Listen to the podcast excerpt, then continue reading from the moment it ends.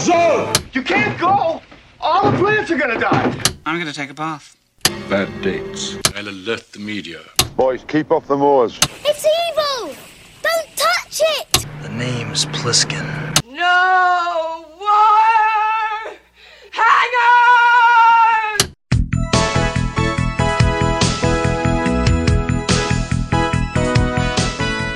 Welcome to a very special Vintage Video Patreon pick, where our patrons at the $100 tier are invited to request any pre 80s title they'd like for a custom review from the Vintage Video team, overanalyzing what you've seen and spoiling what you haven't. I'm Patrick O'Reilly, I'm Jesse Bayless. And I'm Richard Wells. and today, Carlos Moda has asked us to review Lifeboat, released January 28, 1944. It was written by Jo Swerling, based on a story by John Steinbeck, with uncredited work from Alfred Hitchcock and Ben Hecht, directed by Hitchcock, and released by 20th Century Fox. This was Hitchcock's only film with 20th Century Fox, originally as a part of a two picture deal, but the contract was dropped after a contentious production on this film. You'd think an entire film shot in one small floating set in a studio tank would be cheaper and easier, but it was not. And Hitchcock's insistence that they shoot in sequence did not help either Oh, because they needed the entire cast around for the whole production. Ooh. It did not pay for itself, which is a rarity for a Hitchcock outing. Well, even if you shot it out of sequence, wouldn't you really still need a lot of the actors? Not if one of them dies in the first 10 minutes. You don't need that one around for the rest of the time. It seems like that that actually makes it easier. But th- the, but then you make up for it on the other part. but the problem is that they were shooting like basically 360 all day, so Mm. you needed to have this boat full of all the people. You couldn't just separate it into Hmm. sections. The reason that you tend to shoot things in sequence like that is when there's a big reveal and you want your actors not to know.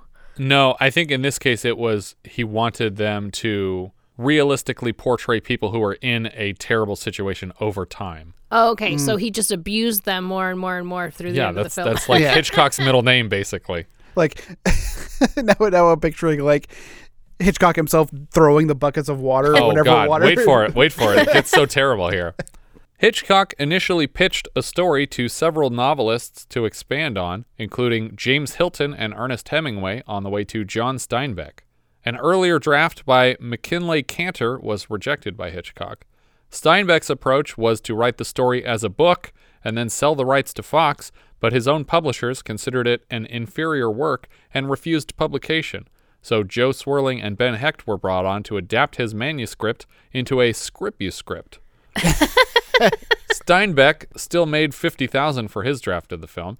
As a result, this is considered Steinbeck's first story written directly for the screen. Hmm. But Swerling did most of the work and Ben Hecht just changed the ending for them. Steinbeck also voiced a vocal opposition to the adaptation, and in particular its treatment of the men who worked below decks and what he considered, correctly, to be a stock African American character. He lobbied unsuccessfully to have his name removed from the final product. Stage actor Canada Lee, who plays Joe, was cast first, and the cast was meant to be a group of unknowns. Lee was reportedly given free rein to make adjustments to his own lines over the course of shooting. As you might have guessed, the constantly rocking set led to a very seasick cast. The original Gus actor, Murray Alper, left ill after two weeks of shooting before he was replaced by William Bendix. The original DP, Arthur Miller, not that Arthur Miller, quit mid shoot to be replaced by Glen MacWilliams. Alice McKenzie actress Mary Anderson was rendered seriously ill multiple times, adding to already troublesome delays in the production schedule. Even the top billed star, Tallulah Bankhead, was stricken with pneumonia twice during production. But the worst anyone endured was Hume Cronyn, who was thrown from the ship during a storm scene and pinned beneath one of the water activators used to churn the water around them. oh my god. He cracked two ribs and very nearly drowned before he was fished up by a set lifeguard. Oh my god. It's insane. To explain the absence of score during most of the film, Hitchcock reportedly said, Where would the orchestra come from? In response, Hugo Friedhofer, who composed the score that bookends the narrative, asked, Where did the cameras come from? At the time of the film's release, America was in the thick of war with Germany, and the presiding controversy in the public response to the film was that the German character of Willie was overhumanized to the point of hurting the war effort. Bankhead and Hitchcock both took issue with the complaint, suggesting that the moral of the story is clearly don't trust Nazis no matter what. Yeah. What, which is actually kind of interesting because I thought I thought the point was going to be, hey, we're all in this boat together, kind Right. of thing. And then mm-hmm. it, you know, when it takes a different turn, I was like, oh, okay, so that's not what you were going Right. for here. Hitchcock also added, quote, I always respect my villain, building him into a redoubtable character that will make my hero or thesis more admirable in defeating him or it. A year after the film's release, playwright Sidney Easton sued Fox, claiming Hitchcock plagiarized his unpublished play, Lifeboat Number 13, claiming he gave a copy to actor Leigh Whipper, who must have shared a draft with Steinbeck. But Hitchcock maintained that the story he developed came from testimonies of real life wartime shipwreck survivors. Bankhead reprised the role of Constance Porter for a 1950 radio play of the same story. In 1993, the film was remade as a sci fi TV movie called Life Pod. It takes place in 2169 and tells the story of a group stranded in a life pod in the depths of space. It stars Robert Loggia, CCH Pounder, and Ron Silver, who also directed it. And I watched it yesterday Oh, did you really? and uh, it's fine. It's okay. Um, they make a very interesting twist to the story, which is that there isn't a Nazi character. Yeah. There, th- that I makes would, I sense thought for that space. It'd be more I mean, interesting if there was a Nazi character yeah, in space. it's like that's crazy that Ron Silver knew that Nazis were going to make a comeback. Who would have guessed that in 1993? but uh, what's really interesting is that there's not a identifiable outsider, so they don't know who is sabotaging the life pod. oh, do they all blame each other for being sus? Everybody's sus. Yeah, they. It's basically Among Us the movie. Yeah. Do they eject people from the pod? Yeah, they do, oh, of they course. do. Oh god. It's very Among Us, actually. Holy shit. if you remade the 1993 version of Lifeboat, you would get you would get sued by the Among Us. Uh, people. Especially when they're trying to do tasks like slide a card through a thing. Oh my god, that's in there. No, it's not. The film starts with all the credits over footage of a ship sinking. I noticed a credit here for Guy Pearce Yeah. doing the makeup. not that Guy Pearce, obviously. As the last smokestack disappears into the sea, we are left with nothing but churning ocean water and smoke. We see a box floating in the water that says Amcross Fragile with a Red Cross logo. It looks like supplies shipping from New York to Great Britain. We see a bunch of floating fruits, a duffel bag, an issue of the New Yorker magazine, a deck of playing cards, and a chessboard all floating on the water. We also hear voices in the distance, and the camera lands on a man floating face down in the water. It's kind of it's kind of like some symbolism here going on with just the debris, you know? Yeah. Like, you know, the the playing cards, chess game, uh the it's because they're constantly reading like the newspaper. Yeah, th- th- I think there's supposed to be something representative of each person. So the the Amcross box is the medical right. uh, woman, and then you have the cards because the guys are constantly playing cards. Chess is like strategy of possibly the Willy character. I guess the last thing would be the Willy character because we end on a, a drowned German who uh, the tag on the back of his uniform indicates that he's a part of the U-boat 78's crew. The camera tilts up to reveal more debris on the surface, and then we dissolve through the fog to find a lifeboat with a single passenger. Tallulah Bankhead as Constance Porter or Connie, as we'll come to know her. She sits rather calmly with her luggage and puffs on a cigarette, awaiting assistance. She notices a man, John Kovac, in the water, swimming toward her and collecting paper cash bills when he sees them floating in the water. She pulls out a small film camera to record the moment. She pulls Kovac on board her lifeboat and, in the process, dirties her hand with the same oil slick that coats him head to toe. She asks him if he's seen Charcoal, her clever nickname for the African American steward, whose name is Joe. He apparently helped her on this lifeboat, but Kovac hasn't seen him. Kovac was working in the engine room when their boat was hit by a torpedo. She instructs him to collect several things floating by in the water, including a chair and a cap. What are we worrying about this junk for? Let's take a look around for some of the others before that U-boat surfaces again and sees us. She informs him that both ships destroyed each other and the U boat won't be resurfacing. She got footage of everything that happened on her film camera, including the Germans shooting down other lifeboats. yeah. Yeah. He finally realizes she is Constance Porter, the famed journalist. She told the man she got footage of both ships going down, and mid story, she notices a baby's bottle full of milk floating in the water and thinks it would make a great insert in her footage. Look! That's a perfect touch. The man swats at the bottle with a racket he found in the water to destroy it.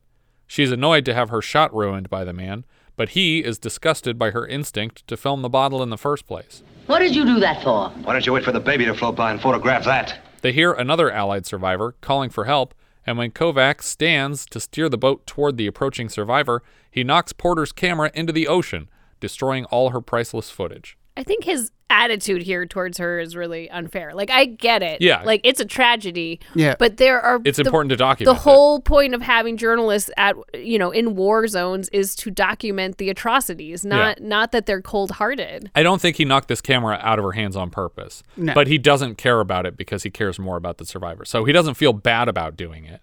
But I, I don't think he did it intentionally. Yeah. But I'm just saying everybody has a role and this was her role. The additional survivor he's just pulled into the boat is Stanley Sparks Garrett, played by Hume Cronyn. Sparks says there are more survivors in the water and they should keep moving. When he notices a cap he recognizes in the lifeboat, Sparks calls into the fog for a Miss Mackenzie and blows a whistle. Someone replies in the distance calling to Stanley, which is Sparks' first name. We see three survivors standing on a small chunk of debris in the water. Constance Porter recognizes one of them as a man named Ritt, short for C.J. Rittenhouse.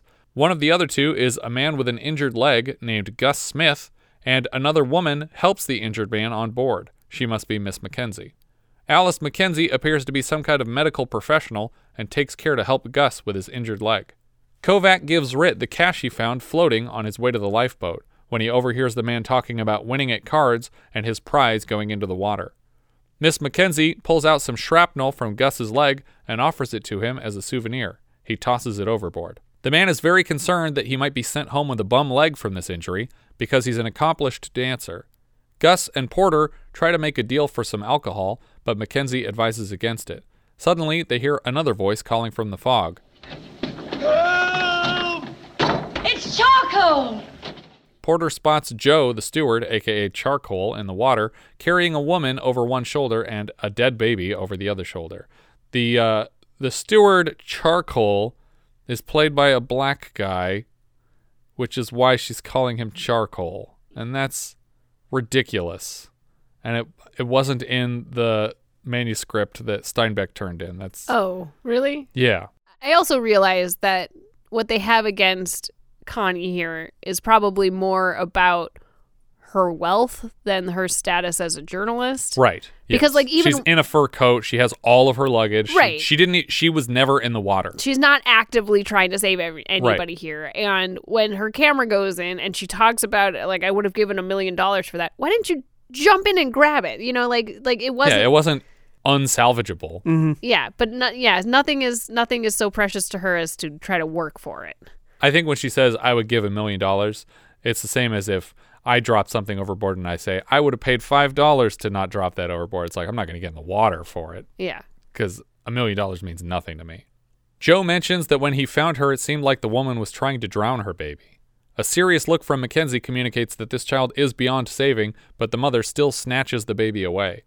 Best let her have it. We'll wait till she's asleep. It's like you don't have to say that out loud. it's right there. It's a small boat. Sparks seems familiar with the passenger, Mrs. Higley, and her child John. Apparently, she was in a state of shock before the ship even sank. Her name's Igley. She's bombed out in Bristol. One of them shell shock cases sent to America. Her child was born in New York.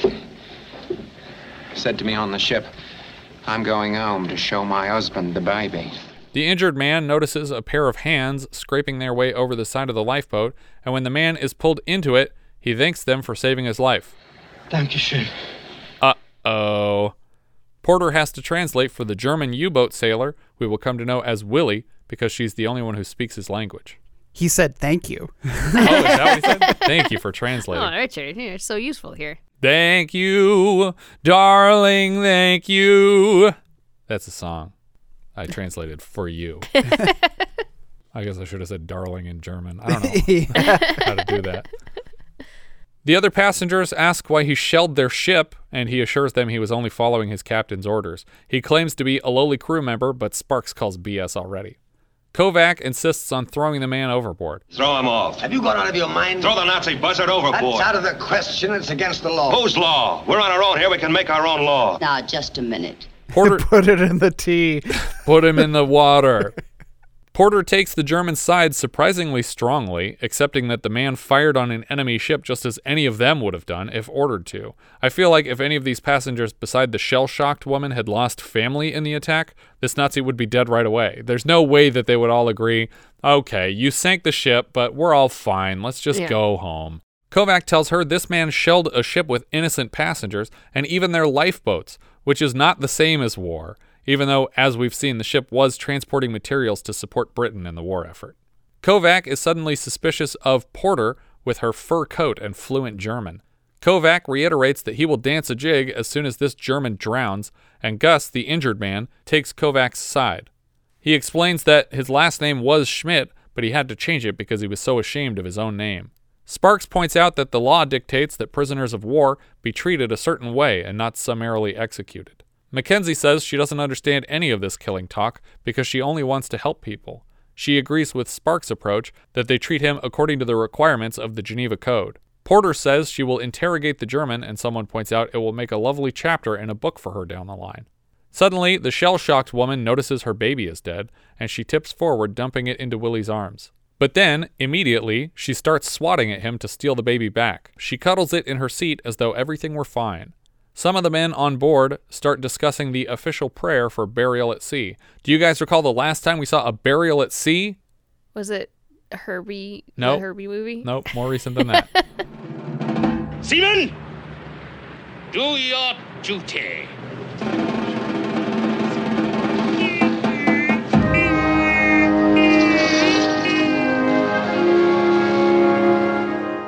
Uh, Death Ship? Unto Almighty God, we commit her soul and we commit her body to the deep. Uh, Herbie was more recent than Death Right. Ship. Um, It wasn't a whole body. Ordinary People? ouch. I don't think that was a burial. Ouch. That was that was an accident. He went in alive, but then so did Herbie, I guess. Jaws 2? It was just a hand. that The they- hand? Close. Oh, it was the the messenger of death. Demonoid? Demonoid messenger of death.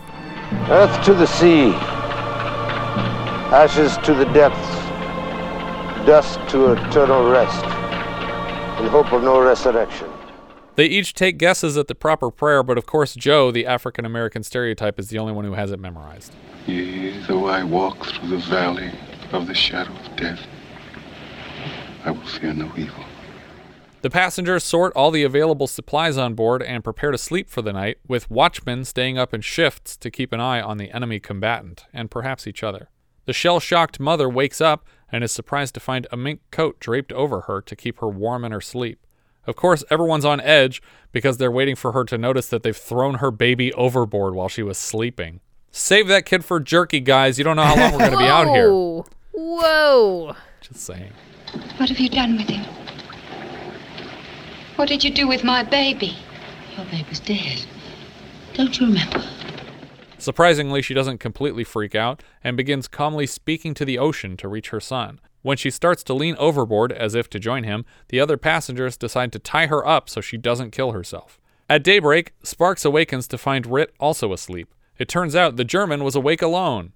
Rit asks how much they might have drifted in the night, and Sparks tells him that with the anchor down, they should hold pretty well in place. He's actually been shipwrecked twice before, and the longer time he spent 43 days at sea awaiting rescue.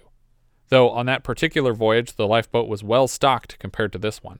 They try to put together a water breaker to keep potable water in, but they fail and are destroyed by the rough seas. Even their compass was somehow destroyed, and it sounds like Sparks is hinting at sabotage. When Constance is awakened, she complains about the bitter cold and wishes she didn't give her mink coat up, at which point they all realize that the shell shocked woman has jumped overboard wearing it. All that's left of her is a rope she was tied up in, hanging over the side of the boat. Her empty chair is sitting in the middle of it. So she either killed herself trying to get to her kid, or, Or the German killed her dumped in the over. night. Yeah. But either way, so the rope that she was tied up with is It looks taut. taut, yeah. Yeah. And I know this is terrible, but I feel like I would have pulled it back up and salvaged the coat because you just need all these sort of supplies, right? Is that what they're implying though that that she's on the other end of that rope? I thought Yeah, so. I think so. I mean, because one of the guys, I, I don't, I think it's Joe maybe, or so, so, somebody takes a knife and cuts it. Yes. Yeah, somebody does and then throws the- it overboard. and- yeah, and then But it's like first of all, rope is precious right Yeah, now on exactly. this lifeboat. Um so is that, so is that mink coat and other stuff, you know? Uh, And mom jerky tastes just as good as baby jerky. Hey, well, Lord, c- use Well- it, use it to catch some fish. Yeah. is that terrible? That's terrible. That's pretty terrible. It's But- terrible, but also realistic when you're on a lifeboat and you have no idea how long you're going to be at sea. But you might also investigate this situation a little bit to see if it looks like she was beat up before she was thrown overboard. Or, or if it's a noose that's around her neck. yeah. Yeah, there's all sorts of things that they, they should have looked at at least before just cutting the rope and throwing her over. Rit apologizes for not preventing the apparent suicide, but admits that it was pitch black last night and he had no hope of preventing it. We get a quick shot of Willie consulting a compass and then tucking it back into his pocket. Now, it's also possible that all Willie did was untie her so that she could do this to herself. Yeah. Or just so it's like a- a combination of Yeah. suicide and betrayal. Or he, I mean, for all we know, he could have just watched her, un, you know, wriggle loose. and- Right. but we will never know. Right. I mean, we will know that he's fine with decreasing the number of people in this ship. Yes, that makes sense. That morning, they begin to work on a sail to help them coast to safety, and Rit assigns everyone a position on the ship. He says Sparks is in charge of navigation, George, aka Joe, is the head of commissary, Porter is in charge of the ship's log, and she demands publication rights, Well- including the Scandinavian. Well, you calling him George. I, I'm about to go Oh, into it. yeah. Rich will continue to call Joe George over the course of the film, and this is a reference to George Pullman, who owned a line of passenger trains. Because it was staffed by recently emancipated slaves, it was commonplace for these stewards to accept their boss's name as their own. That way, passengers would automatically know the name of a steward and could address them specifically. How is it addressing somebody specifically when you use a generic name? because name? you don't have to say uh, sir, guy, person. Well, you don't can have to be say- respectful? If you if you say Yeah. George, they'll turn around and they'll help you. Amusingly, this changed over time not because it's crazy racist to name a man's employees after him, but because rich guys named George didn't like being affiliated with black people and demanded that stewards be addressed by their own names presented on name tags. Wow. So progressive. Yeah, great, great for them. Mackenzie is in charge of sick bay, and Sparks points out that Rit seems to have elected himself skipper to make all these decisions alone. Kovac is still advocating for tossing Willie overboard. What are you afraid of? He's one against seven. It was eight yesterday, or have you forgotten? It could have been nine, but Yeah, but we killed that baby. Is that what you mean? The Yeah, that's what- that's what I mean. Eight and a half. this is a Fellini movie all of a sudden.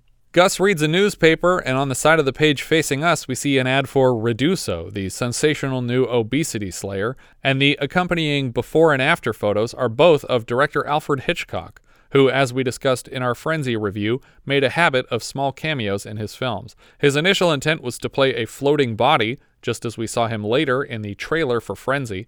The weight loss product Reduso would be referenced again in Hitchcock's Rope four years later. Gus is reading an article about a crew stranded at sea for 80 days. Then he tells the story of his dance accomplishments, including an 80 hour marathon dance. At the end, his girl, Rosie, went right to another club because she wanted to dance more. Gus worries his leg injury might take him out of the game and that Rosie might ditch him for Al Magarulian, a rival dancer who she knew first. Porter hands Kovac an expensive piece of jewelry, asking him to fix it because it's like, oh, you worked on a boat. You can Mhm. fix clasps, Yeah. right? Yep. He's surprisingly familiar with her work and complains that she doesn't get enough out of her own perspective in her writing. They raise the sail, and Rit asks the navigation head, Sparks, to decide on a course. They can't even agree which direction is which, let alone which one they should be headed in, and Willie suggests a direction.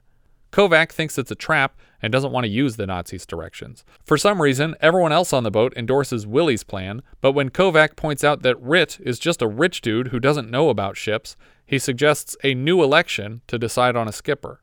Porter thinks that a guy who worked in the bowels of a ship is no match for a captain, which she assumes Willie to be, despite his claims. He wasn't the captain. Wasn't he? The captain? Yeah? He accidentally responds to her calling him the captain, and for some reason, this is all the proof everyone needs that this German is trustworthy in leading them to safety. Yeah. like what? He just fucking lied to us. And that means that he shot our ship on purpose to kill all of us. And gave the order to shoot to other life- people to do it. Well, and and to shoot the lifeboats. Yeah. He's a monster. He just admitted to you he's a monster. And you're like, see? He's a monster who's controlled a ship before. No, see, he's a qualified monster. Oh, okay. That's true. The devil you know, I guess. Yeah. this reminds me of the the SNL sketch that you shared. Christopher Walken is when they're holding the election to decide who's going to be the new captain of the Yeah, ship. yeah, yeah. yeah. Enough of this guy. Boo. You threw our oar at a seagull. I can't help it. They're so close. They're like flying optical illusions. that was our last oar. There's nothing to stop the seagulls attacking now. Gus, Sparks, Mackenzie, and Joe quickly endorse Kovac as skipper. Willie warns that the direction Sparks is recommending will take them further into the ocean and away from Bermuda where they're trying to go. As they adjust the sail, the boom sweeps Porter's typewriter into the ocean. She mourns all the things she's lost so far her camera, her coat, and the typewriter. Kovac challenges Rit to a game of cards using a deck he just made from Porter's extra blank papers. She asks him about all the tattoos of initials on his chest, and he says they were all women, including right in the middle it says BM really big, which I've seen cited as a toilet reference because Hitchcock has a toilet reference in so many of his films. Oh, really? Yeah. See, how many are there? One, two, three, four, five. Remind me to show you the rest of them sometime. Mackenzie admits to Sparks that she always had a fear of blood, and she's surprised she ended up in medicine. So let me ask a question. Yeah. Were they sailing to England or from England? To England. To England from New York. To, to England from New York. Yeah. So it seems to me that the, the, the best course of action then wouldn't be to try to hit an island that's a small point versus. It depends on where they are. Yeah, I guess. If they had to take the South Atlantic. Yeah, it, it just seems like pointing the boat towards west, you'd be more likely to run into other ships. Yeah, well, someone also says something about going to Bermuda anyway. Like their plan was to meet someone in Bermuda. Right. It's I like, think that, was that was that a, a the- coaling station or something. Yeah, so maybe they're close enough to Bermuda that they were going to refill there and then Mm. go to New York, and that's where they got attacked. Bermuda doesn't seem to be on the way between New York and England, though. Well, you don't go straight though in a boat or like even in a plane. You go over the North Pole when you're going to to London from like Los Angeles because there's just there's currents that you have to stay in. Sparks admits that when you're under attack like this, it's really frightening the first time, but this isn't his first rodeo. Mackenzie confesses that she's glad the ship was torpedoed for some reason, and everyone is very upset by the comment, which she doesn't get a chance to explain here. Gus complains his bandages are too tight, and when Mackenzie takes them off, Willie identifies the resulting mess as a gangrene infected wound. He insists an amputation is necessary to save Gus's life. Mackenzie is not comfortable performing an amputation, but Willie is with the patient's permission. Gus rejects the offer, not because Willie's a German, but because he can't dance without his leg. Don't be a sap, Gus. You don't understand. Sure I do. Rosie. What's Rosie got to do with it? Everything. If I lose my leg, I lose Rosie. You're going to lose the leg either way. So you only have things to gain here. Kovac and Porter suggest that if Rosie leaves him for losing a leg, then he deserves better. They keep referring to Rosie as that kind of woman. I don't know Rosie, but I know women. Some of my best friends are women. And one of them's that kind of a, What kind of a. well, an independent creature who lives her own life. Porter tells him that if he dies of gangrene, he will break Rosie's heart, especially when she learns that he didn't accept the surgery because he didn't trust her not to leave him. Gus changes his mind and agrees to the operation, and Porter gives him a bottle of brandy to prepare. Willie washes his hands, and they collect the necessary tools. There must be a bit of a time jump here, because Gus is instantly wasted. It seems like it happens over the course of like five seconds. Like Yeah. there's one shot where he's sober, and without cutting, he's suddenly drunk. Well, I guess we can also assume that they probably haven't been rationing their water. Yeah. So it It would Would- affect him quickly, but not yeah this quickly. Yeah, I agree. Before they get started, Gus asks for a kiss from Porter and she obliges. Gus asks Joe to play some music and skips the first song, preferring the second song, Don't Sit Under the Apple Tree with Anyone Else But Me. The passengers hold their hands up to keep the lighter out of the wind while they heat up a knife to perform the surgery with. Right before they begin, Gus punches Kovac in the face for some reason. I guess because of what he said about Rosie, calling her that kind of woman. The wind kicks up just as they get started, and Sparks does his best to keep the boat steady. Sparks notices Rit is about to vomit and calls to Joe to get him pointed overboard so he doesn't throw up in their boat. We end the surgery scene with Kovac tossing one of Gus's boots onto the floor of the boat. We dissolve to later, and we get another shot of Willie with his compass. He tells the rest of the passengers, through Porter, that without a compass, he can't be certain of anything, but he thinks they're close to Bermuda. After some more arguing in German, Willie admits to Porter, for some reason, that they aren't headed for Bermuda, but Kovacs still insists they are. When he asks all the passengers for their opinions of which way to go, they all suggest following Willie's recommendation. Kovac accepts this ruling and defers to Willie's expertise. That night, Porter is talking with Mackenzie about her jewelry, specifically a bracelet her first husband gave her, and reminds Mackenzie what she said about being glad the ship was torpedoed. Mackenzie is immediately backtracking.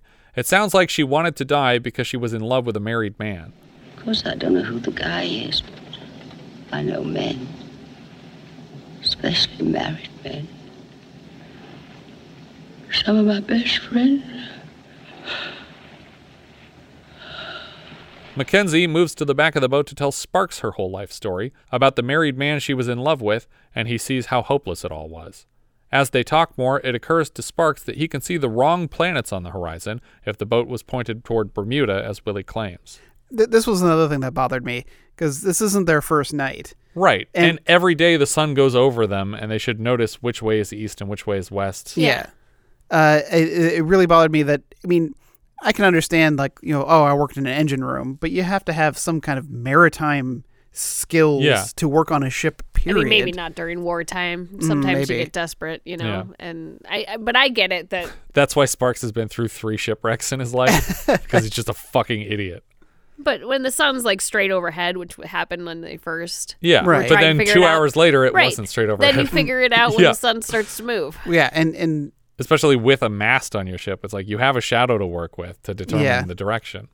For some reason, they wait a few more hours before bringing Willie's scheme to everyone's attention. Rit thinks Willie has a compass, and Mackenzie mentions to Porter that he keeps checking what looks like a watch, but still asks other people for the time. They ask Joe, the expert pickpocket, to check Willie's pockets as he sleeps, and after some hesitation, he reminds them that he swore off picking pockets. Porter says it's nothing to be embarrassed about. Some of my best friends are pickpockets. Joe is ordered to mug the man and comes back with the compass. Kovac opens a knife intending to stab Willie for his ploy. Everyone else talks him out of it while a storm kicks up. The waves get crazier and crazier until Sparks is literally thrown overboard, but then miraculously, a second wave throws him back into the boat. Willie orders them to bail the boat before it sinks, and Porter suddenly realizes he's speaking English. The mast snaps and the sail collapses into the ocean along with Porter's suitcase. She's lost another prized possession. As waves continue to crash, Kovac holds Porter tight and says they should die together. Hours later, the sea is calm, and Willie is rowing and singing in German, while Rit plays Joe's flute. Porter is sleeping in Kovac's lap on the opposite end of the lifeboat. Everyone volunteers to take a turn rowing for Willie, but he says he's fine. They're surprised at his endurance and suspect it's a result of him being part of the master race. Willie asks how Gus Smith is doing, but uses the last name Schmidt, which Gus objects to. Gus starts asking people baseball questions, but then they realize he's kind of out of it when he suggests he might try to go to today's game with Rosie. Willie keeps making requests of German songs he has taught to Rit on this flute, and the man dutifully plays them for the Nazi liar. At the back of the boat, Porter and Kovac play a bit of footsie, and Gus sneaks a mug into his obsolete boot, intending to dip it over the side and collect seawater to drink. Sparks keeps untying Mackenzie's hair to annoy her because he thinks it's funny. And it is. Mackenzie notices Gus's scheme and tosses the seawater overboard. Porter admits to Kovac that she liked what he said in the storm about dying together. Die together like that? Dying together is even more personal than living together. She confesses that she grew up in the same neighborhood as him, but she married a rich man, and so she adds her initials with lipstick to his chest and they kiss. He tosses her off Quit slumming. and walks away to play cards with Rit. They get on the subject of food, and as Rit describes a bunch of luxury meals, Porter starts to go crazy. She blames him for their whole situation, but Kovac diagnoses it as a clear result of hunger. Porter eventually breaks down, and Gus grabs a hold of his mug again. Kovac is winning lots of money from Rit and starts to wager Rit's own factories in the games. Kovac is keeping a tally of his winnings on the boat bench. Right when Rit thinks he's finally won the whole pot back, a sudden breeze tosses all the cards overboard, and he's furious. See you, Rittenhouse. What have you got? I've got. Oh! That was my pot. You couldn't possibly beat me. I have a full house. And I had four deuces. How do I know you had four deuces? He accuses Kovac of somehow orchestrating the breeze when suddenly it's raining, so they try to collect rainwater in the sail. But he's not just accusing him of the breeze. He's accusing him of, of Marking marking, the the cards. cards. Yeah. Like it's worse than that. But if he was winning the pot back at the end, then obviously Kovac wasn't marking the cards. I mean, unless he orchestrated the wind. Like that would be the whole point of that is to prove that that the cards were legitimate is that oh well you had the winning hand though and then they all got blown overboard.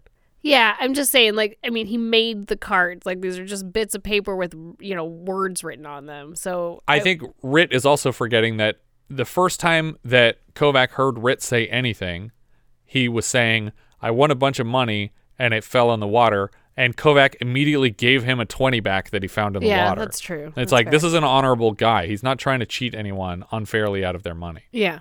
Unfortunately, it only rains for about four seconds, and disappointed, Gus dips his mug overboard to drink seawater instead. You just start looking at sail. Yeah, That's that's what I'd be doing. I'd do that anyway. You sail Love liquor. those sales. Sail liquor. liquor sale. In the middle of the night, Gus seems intoxicated by the salt water and blathers to Willie as he continues rowing. He notices Willie is sneaking sips of water and tries to tell his sleeping fellow passengers, but nobody listens to him. Willie tells Gus to stay quiet so he doesn't wake everyone, and then points to Rosie off the side of the boat. Gus prepares to leave and join Rosie, and they shake hands to part ways. Gus asks if there's any way that he can repay Willie, and Willie suggests that Gus change his name back to Schmidt. He agrees to for the last five seconds of his life. When Gus leans for her, Willie pushes the man into the sea. Gus cries for help from Sparks, but Sparks sleeps through it until Gus has completely disappeared under the water. Everyone is very mad at Willie for not bringing it to their attention that Gus was drowning, but he says it would have been meaner to save the crazed man. The best way to help him was to let him go. I had no right to stop him, even if I wanted to. Sparks somehow recalls that Gus was talking about Willie having water while he screamed for help. They notice Willie has tears in his eyes and sweat on his brow. Joe pulls the bottle of water out of Gus's shirt and it is dropped to the deck and shattered. Willie admits he has food pills too, which explains why he's been so energetic compared to the rest of them. Willie admits to the group that they are not headed for Bermuda, but a supply ship, and then everyone freaks out and throws him overboard, like of course they would. Yeah. As Willie fights to stay on board, Rit cracks him over the head multiple times with Gus's boot, the only thing they have left of him. I kind of thought it would be funny if, as Willie disappeared beneath the waves, his last words were, Tell Rosie it wasn't gangrene. Like he just cut off Gus's leg for no reason and he Oh. could have survived the trip. Rit is flabbergasted that this man they had extended so much courtesy to would try to kill them. First, he tried to kill us all with his torpedoes. Nevertheless, we faced him out of the sea, took him aboard, shared everything we had with him. You'd have thought he'd been grateful. All he could do was to plot against us. Then he, he let poor old Gus die of thirst. What do you do with people like that? They're now stranded at sea with no idea which way to go. Sensing the situation's hopelessness, Sparks asks Mackenzie to marry him, and she agrees. Porter is furious to see everyone giving up, and Ritz says his only regret is having joined a mob to kill a Nazi that betrayed them. Porter says that they all joined a mob by letting the Nazi mislead them this whole time. Worth pointing out, too, that when they decide to kill the Nazi, the only person who doesn't participate in the murder is Joe. Yeah. Yeah. He's just standing back and letting them do what they do. Porter suggests catching fish with her bracelet as bait. It's like, why didn't you suggest this days ago, Mhm. weeks ago? You know, you cut a leg off that you could have been using as bait. Yeah. Like, you didn't need to just toss that away. Yeah. They quickly catch the attention of a large fish and pull it on board with the bracelet. Like, Literally three minutes later, they have a fish in their hands. But before they can start taking bites of this fish while it's still alive, Joe points out a ship on the horizon, and they drop the fish and Porter's bracelet overboard. She has officially lost everything, and she's back to where she was when she lived in Kovikstown. She laughs, crazed at her situation. Unfortunately, the ship they saw is the German supply ship, and a boat comes out to collect them. But Porter is willing to settle for this rescue. Well, some of my best friends are in concentration camps. And I like that the German calls out to him, "Hello." What, Like, did, he, say? He's like, oh, he said they have coffee or something. what? Suddenly, a flashlight signal from the supply ship orders the boat back, and the shipwrecked passengers are abandoned at sea. An American ship on the horizon begins firing on the supply ship and the German lifeboat. Sparks and Kovac frantically row the lifeboat out of the path of the German supply ship. The supply ship is quickly struck and sunk by the American attack. If they hadn't killed Willie, they might have found this supply ship sooner and already boarded in time to die on it. Well, and isn't this showing them that the Americans are just as bad shooting the shooting at lifeboat? lifeboats. Yeah. Kovac suspects the American ship is now only 20 minutes away, and everybody celebrates a bit. Porter starts doing her makeup so she looks nice for the Americans. Oh, here, darling. No, darling. You first. Yes, darling, yes. Because one of my best friend is in the Navy. Hmm, nice, mighty nice. Rit promises Kovac all the money he won at cards, and Porter suggests he spend it replacing all of her things he's thrown overboard. Suddenly, another pair of hands come climbing over the outside of the boat. Another German, but now a much younger one. Porter thinks he's too young to be a captain, and they should treat this man better than Willie, but the kid quickly has a gun on them. He's helpless. He's only a baby. The baby has a toy. I should have frisked him. They manage to wrestle the gun away and throw it overboard, and the kid asks a question. Werden Sie mich nicht umbringen? He says, Aren't you going to kill me? We'll have to tie this up till the ship's doctor takes care of it. Aren't you going to kill me? What are you going to do with people like that? I don't know. I was thinking of Mrs. Igley and her baby. And Gus. Well, maybe they can answer that. As the passengers await the arrival of the American ship, we fade to black. The end. Lifeboat, everybody. Uh, it's a good one. I like it. I like the characters. I feel Yeah. like it all makes sense. Yeah. Um, I was actually surprised that there wasn't some kind of a turn that the Nazi ended up being a good guy or helping somebody in some way. And you could argue that, oh, well, he steered the ship to safety when the storm got crazy and he performed this surgery on Gus's leg. But I'm convinced that the surgery was not necessary and he was doing it to demoralize people. Mm. Um, but yeah, I, I really liked it.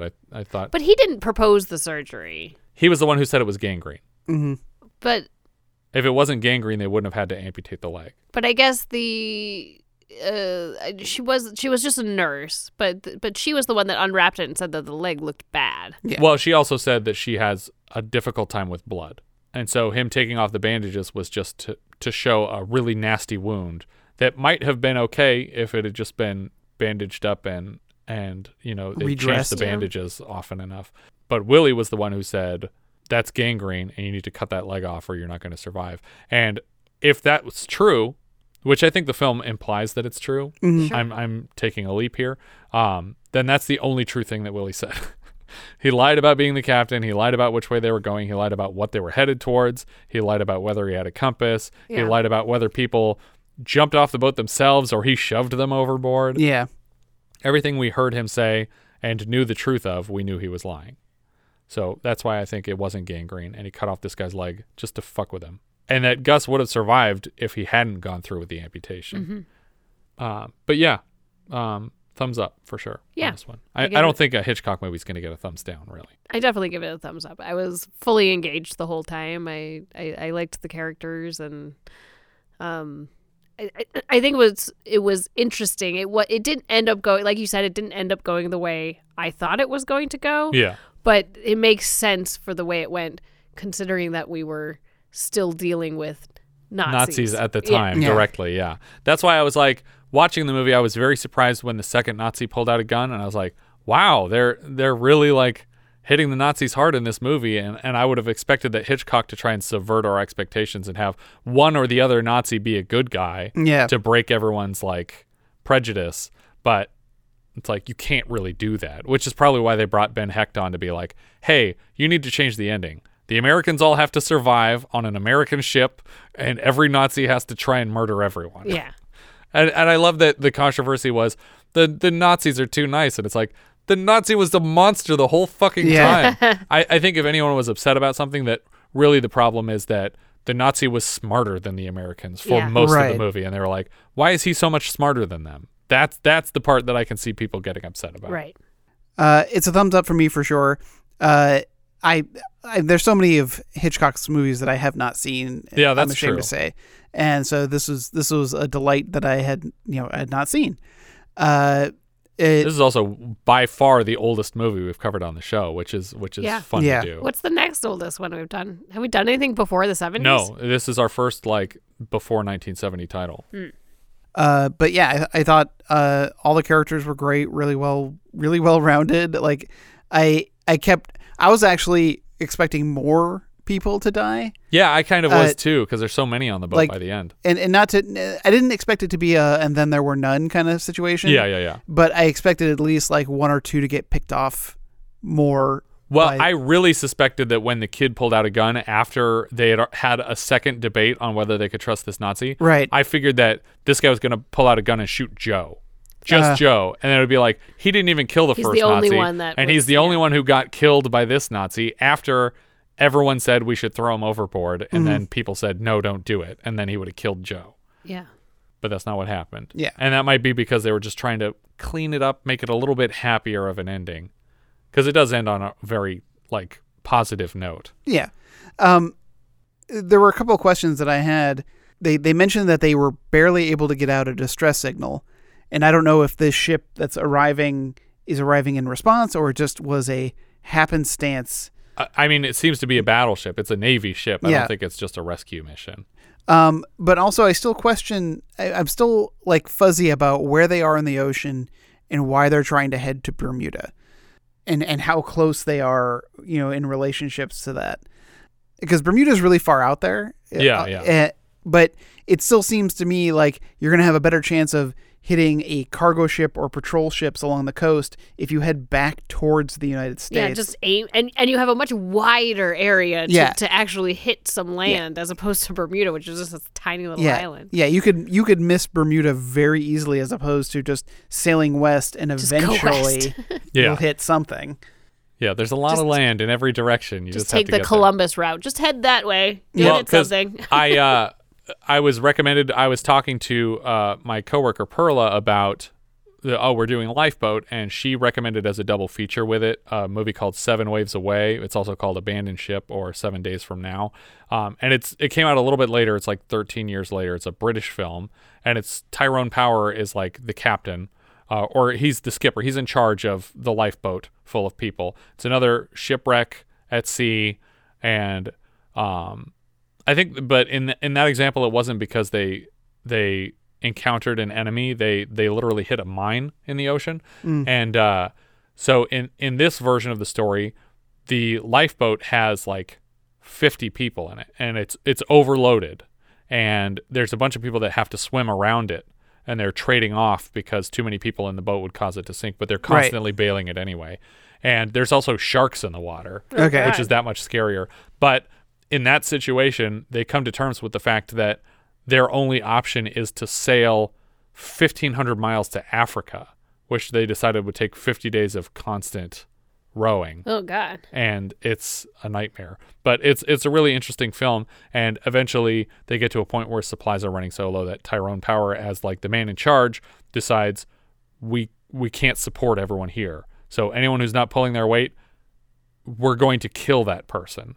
And he's not putting it to a vote. He's not asking for volunteers. He says, I will be the decider because someone has to.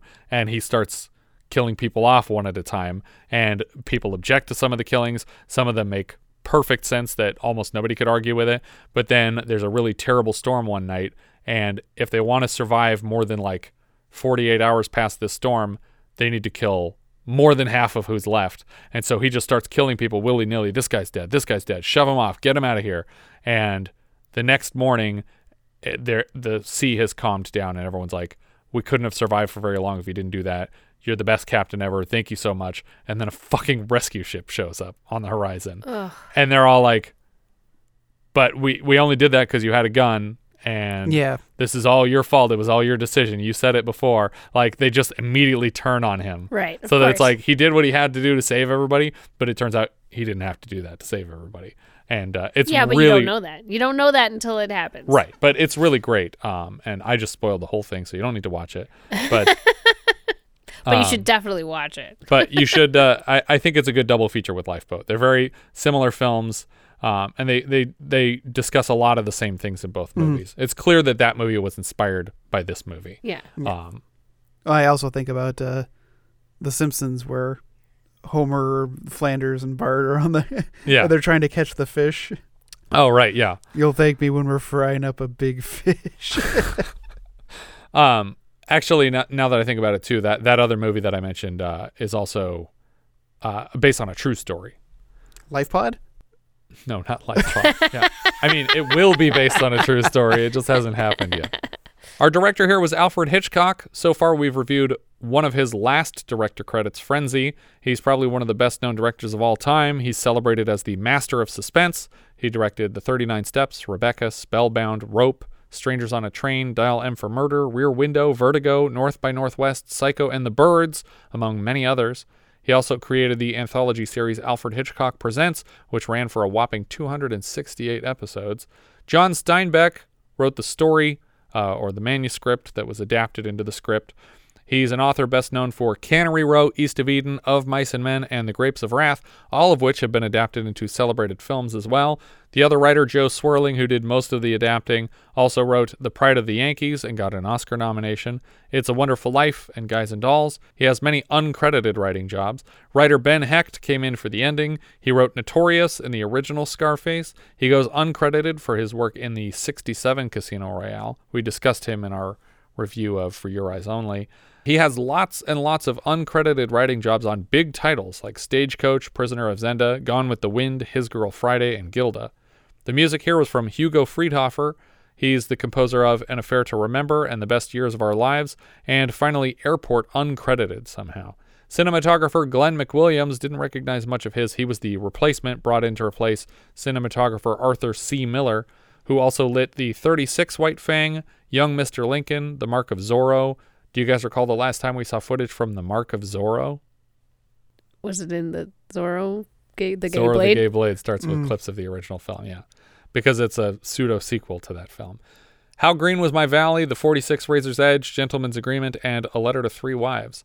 Editor Dorothy Spencer, before this, she cut Stagecoach, To Be or Not to Be, The 43 Heaven Can Wait, The Ghost and Mrs. Muir, Cleopatra, and her last two editing credits were for disaster films Earthquake and The Concorde Airport 79. Tallulah Bankhead played Connie Porter. She also played a character named Black Widow on the original Batman series. This was her first film in 12 years, except for an appearance as herself in 1943's Stage Door Canteen. Later, she was Mrs. Trefoil in Die, Die, My Darling. And after she caught pneumonia on the set, Hitchcock wanted to reward her for her perfect performance with the gift of a puppy, which he had pre named Alfred Hitchcock. What? It's just like, here's a puppy. It's also me. I guess it depends on the type of dog. Yeah, Hitchcock or Spaniel. I have no idea. For some reason, I imagine him being like a like an English bulldog. Yeah, maybe. William Bendix played Gus Smith. He was Fred Kelly in 17 episodes of The Overland Trail and Chester A. Riley in 219 episodes of The Life of Riley. He was also Buzz Wanchek in George Marshall's The Blue Dahlia. Walter Slezak played Willie. He was Melchior Incza in Cornered, Yakov in Inspector General, and Arnett in Born to Kill. He's also played the Clock King on the original Batman series. Mary Anderson played Alice Mackenzie. Her first credit was Maybelle Merriweather in Gone with the Wind. We saw her last as Old Lady in Music Store in Cheech and Chong's next movie. John Hodiak played John Kovac. He was Ned Trent in The Harvey Girls. You remember The Harvey Girls? That was a fun one. And Jarvis in Battleground. Henry Hull played Charles J. Rittenhouse. He was Henry Cameron in The Fountainhead, Dr. Wilfred Glendon in Werewolf of London, and Doc Banton in High Sierra. Heather Angel played Mrs. Higley. She was the voice of Alice's sister in Disney's Alice in Wonderland. She was also Miss Darling in Disney's Peter Pan and Ethel the Maid in Hitchcock's Suspicion. Hume Cronyn played Stanley Garrett. He was also in Brewster's Millions as Rupert Horn. He appears in Cocoon, Cocoon 2, Batteries Not Included, The World According to Garp, and so far on the show, Honky Tonk Freeway, all of which also feature his wife Jessica Tandy. Canada Lee played Joe Spencer. He was the first cast in the film, better known for his stage work, and he shows up again as Ben Chaplin in Body and Soul. I think that's everything for Lifeboat. Thanks again to Carlos Moda for their generous contribution to the show. If there's any title you'd like us to review, our top Patreon tier includes a custom review of any pre 1980 title. If you have any thoughts you'd like to share, we are Vintage Video Pod on Twitter, Facebook, Instagram, YouTube, and Letterboxd. Where, as I've said before, you can find each of our full movie rankings for the year, and we can also be found at vintagevideopodcast.com. Thank you so much for listening, and I hope you'll join us next time when we'll be discussing whatever you choose. We leave you now with a trailer for Lifeboat. What's the matter with us? We not only let the Nazi do our rowing for us, but our thinking. I thought this boat was abandoned. Not by me, it wasn't. Keep going, Kovac. There's more people out there. See there? Get the kid. Give me the baby. Where'd he come from? Is he a crew member? I never saw him before. Not no problem. Throw him off. Have you gone out of your mind? Throw the Nazi buzzard overboard. That's out of the question. It's against the law. Whose law? We're on our own here. We can make our own law. She's out there. Yea, though I walk through the valley of the shadow of death, I will fear no evil. For thou art with me. Thy rod and thy staff, they comfort me. You fools! Not thinking of yourselves! Think of the boat!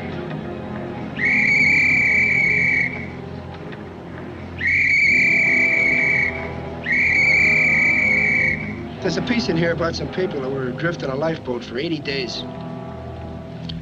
Say, maybe we can beat that record.